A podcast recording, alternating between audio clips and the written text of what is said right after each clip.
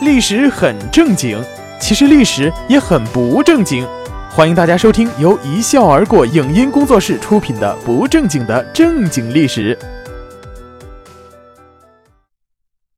大家好，我是主播小麦。我们今天来说一说熬死了所有人，胜者也不为王的西夏国。作者江城胡子。翻开北宋历史，你会发现一个事实：经常跟北宋打来打去的，不是占据了幽云十六州的契丹，而是一个大家不太熟悉的国家——西夏。西夏这个国家最大的特点就是能熬。要说这个国家的历史，可以追溯到唐朝。唐末大乱的时候，有一个西羌部落，因为平黄巢有功，被唐帝封为夏州节度使。封夏国公，可能是因为功劳太大，还被赐了国姓李，这就是党项夏国的由来。后来经历五代之乱，这个夏国居然顽强地存活了下来，而且地盘还越搞越大，其势力范围以夏州为中心，包括夏、隋、右、银四州，人口达到了三百万之多。难道有什么隐身法宝，让各大国都对他视而不见，任其发展？其实说白了也没啥，就是能熬。不管中原是何人当政，西夏皆俯首称臣，换来对方的认可和容忍。在这段时期，西夏十分谨慎地处理着与后唐、后晋、后沙等沙陀政权的关系。当耶律阿保机于唐天佑四年建立辽国时，西夏立马派人送上大笔礼物，上表臣服。赵匡胤于宋建隆元年建立宋朝时，第一时间道贺的人群中也有西夏人。从唐僖宗末年一直到大宋开国，西夏人已经熬了近百年。这一百年里，他熬死了唐王朝、后梁、后唐、后晋、后汉和后周，像一只小强一样倔强地在西北扎下了根。终于有人看不惯了。首先看不惯的是赵匡胤。赵匡胤是军人出身，而且是骑兵出身。骑兵在当时的作用，如同现在的坦克装甲部队。而且想要有高质量的骑兵，少不了马。而中原地区不产马，于是赵匡胤盯上了西夏金泽地区的马场。金泽地区位于鄂尔多斯南部，以盛产军马而出名。拿下了这里，如同为大宋的骑兵装上了发动机。赵匡胤想想都陶醉呀！应该说，对付武将和地方割据势力，赵匡胤那是行家里手，要不然怎么会有杯酒释兵权呢？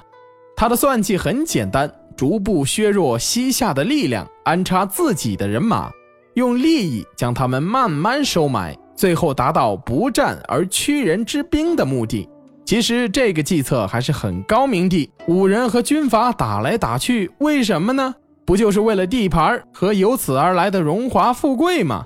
给你不就成了吗？何必要弄得你死我活呢？正当赵匡胤一步一步实现他的计划的时候，有件事情改变了历史的进程。怎么呢？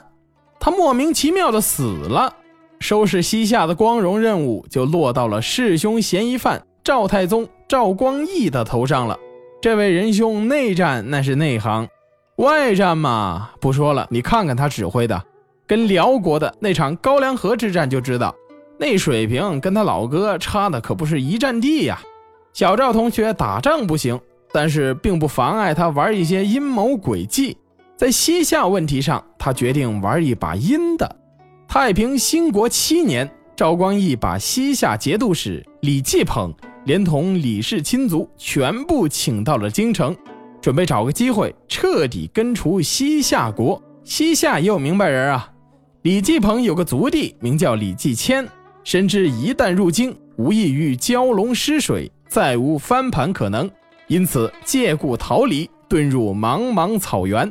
三年后，就是这个李继迁诱杀宋将曹光时，并占据银州，攻破惠州。正式与北宋撕破脸皮，紧接着又向辽国寻求国际援助，向辽称臣，被契丹人封为夏国王。随后，李继迁劫夺宋军粮草四十万，又出大军包围灵武城。宋太宗怒了，阴谋诡计被戳穿，还被人打了一个头破血流。于是派五路大军讨伐，结果很悲催，全部失败。宋太宗死后，比他老子还窝囊的宋真宗即位，为了息事宁人，割让夏、隋、银、右、晋五州给李继迁，承认了西夏的独立地位。在熬了一百一十年以后，西夏正式建国了。随后的二十年是西夏大发展的二十年。宋真宗咸平五年，李继迁攻陷宋朝重镇灵州，改名西平府，又攻取西北重镇凉州，截断宋朝与西域的商道，断绝了西域向宋朝的入贡。最狠的一招是禁止西域诸部向宋朝卖马。严重影响了宋朝的国防军力建设。要是赵匡胤泉下有知，不知要作何感想？又熬了三十年，轮到李继迁的孙子李元昊登场了。经过这几十年的发展，西夏的国土面积已经包括了宁夏北部、甘肃小部、陕西北部、青海东部以及内蒙古部分地区。地盘大了，底气也足了。李元昊决定，老子不熬了，老子要称帝了。一零三八年十月十一日，李元昊称帝。这个决定同时惹恼了宋辽两国，于是大战开始了。元昊相继发动了三川口之战、好水川之战、林府峰之战、定川寨之战等四大战役，歼灭宋军西北精锐数万人。在旁边看了半天热闹的辽国决定也来掺和一下。公元一零四四年，辽兴宗率十万精锐亲征西夏，结果在河曲被元昊击败。西夏的国力达到顶峰，人呐就怕到达顶峰。成功登顶之后，就意味着后面都是下坡路了。元昊显然没有意识到这个问题，从此不可一世，日益骄横淫纵。最出格的是，他看见自己的儿媳妇长得漂亮，就干脆抢回去给自己当了妃子。因夺妻之恨，元昊之子宁令哥挥刀将其父元昊的鼻头全部削掉，元昊痛极血尽而死。西夏大乱，觉得有机可乘的北宋趁机大举进兵，两国鏖战多场，互有胜负，以平局收场。但西夏国力被大幅削弱。日子逐渐紧巴了起来，那就慢慢熬吧。熬着熬着，机会来了。东北的女真完颜部崛起了，西夏第一时间发挥了他们祖先的特长，率先带着礼物就去了。金国人很高兴，这为西夏第二次繁荣打下了坚实的基础。当女真人跟契丹人在北方草原玩命厮杀的时候，宋朝人也没闲着，他们又找上了西夏。在宋徽宗时期，由历史上著名的长了胡子的太监童贯带着大军没事儿就找西夏开打，一时间弄得西夏苦不堪言，差点被灭了国，花了大价钱才把童太监送出了国。好在熬过最疼的那一阵子以后，后面迎来了比蜜还甜的黄金时代。金国人灭了辽，顺带手又灭了北宋，对于第一时间向他俯首称臣的西夏。金国人表现出了非同一般的慷慨，不仅赏赐了大片土地，还让他跟着金国部队的后面，接收了数千里大宋土地。阳光总在风雨后，终于他又熬死了两大对手北宋和辽。而这时西夏的国土达到最大值，最重要的是，他们再也不用跟宋人接壤了，不用担心宋人不断的打打闹闹了。牢固的金夏联盟。让西夏人的日子一天天的又好了起来。作为一个地方政权，西夏现在已经熬了二百四十年了。然而，西夏的历史还没有结束，他们又跟着金国人熬了一百一十年，终于遇到了他们的克星——蒙古人成吉思汗。其实一开始啊，西夏人并没有把蒙古人放在眼里，并没有如同他们的祖先那样第一时间去表示友好。反而做出了一件让他们终生后悔的事情，收留了桑坤。看过金庸《射雕英雄传》的都知道，那里面有一个克烈部的王涵，是铁木真的干爹。这位王干爹还有一个儿子叫桑坤，而这个桑坤跟铁木真就一直不对付，始终在琢磨怎么干掉铁木真，吞并他的部落。这几个人都是历史上真实存在的。铁木真击败了王罕以后，王罕在逃亡途中被杀，儿子桑昆投降了西夏。蒙古人以此为借口，三次攻打西夏，被打得鼻青脸肿的西夏终于扛不住了，向金国求援。而金国人此时正是自顾不暇，于是西夏干脆投靠了蒙古，反过来打金国人。这次反水让西夏又多熬了十年。公元一二二六年，铁木真第六次攻打西夏。这是灭国之战，西夏人自然要拼死抵抗。蒙古军队付出了极其惨重的代价。一年后，蒙古大军还是彻底灭亡了西夏，但是铁木真却死在了这次出征之中。关于铁木真之死，有五种说法：一是蒙古正史记载的，在征西夏途中坠马受伤，不治而亡；二是随军的西方传教士记载的，死于雷击。这个说法在西方流行过一阵子。三是被西夏部队偷袭，身中毒箭不治而亡。四是具备收入《四库全书》的《引定蒙古源流》一书中所记载的，被西夏王妃用剑刺伤，不治而亡。最后一种说法最为香艳，在蒙古草原民间流传，是被西夏王妃咬掉了关键部件，流血不止而亡。反正不管是哪种原因，西夏人都脱不了干系。成吉思汗病逝以前，降旨对西夏以灭之。恰恰在成吉思汗死后一天，献城投降。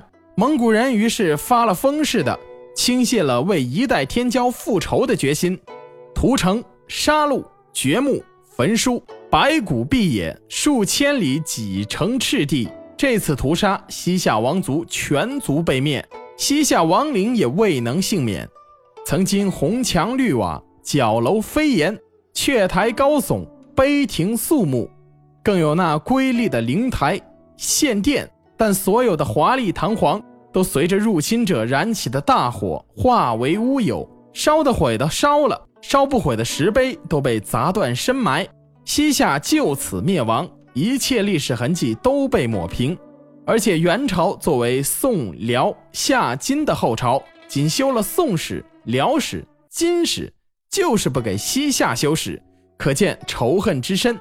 大家还记不记得周星驰的大话西游里，牛魔王出场的时候，有一个满是窟窿的圆锥形土包，那就是西夏王陵的遗址。西夏从唐末一直延续到一二二七年，前后近四百年。要说完全靠一个“熬”字过日子，也不完全是事实。仰人鼻息，只求得一时的平安，关键还是要靠实力说话的。根据葛剑雄《中国人口史》，西夏人口约在二百三十万到三百万之间，然而军队却有四十到五十万，凡六十以下、十五以上皆自备弓矢甲胄而行，基本全国成年男子都是军人。同时，西夏常年处在大国的威胁下，军队训练一直不曾松懈，维持着很强的战斗力，以至于让铁木真战无不胜、攻无不克的蒙古铁骑在兴庆府城下足足蹉跎了半年。而他熬过的历史还没有结束。当蒙古铁骑侵入西夏腹地，大肆蹂躏的时候，西夏居民向境外逃走，经过数千里跋涉。在四川省甘孜藏族自治州的木雅地方定居下来，建立了一个小政权，叫西吴国。在这个山野之地继续苦熬，这个政权一直到清朝康熙年间才被彻底消灭。这样算起来，他们又熬了五百年。感谢大家收听，这里是一笑而过工作室出品的不正经的正经历史，我是主播小麦，我们下一期再见。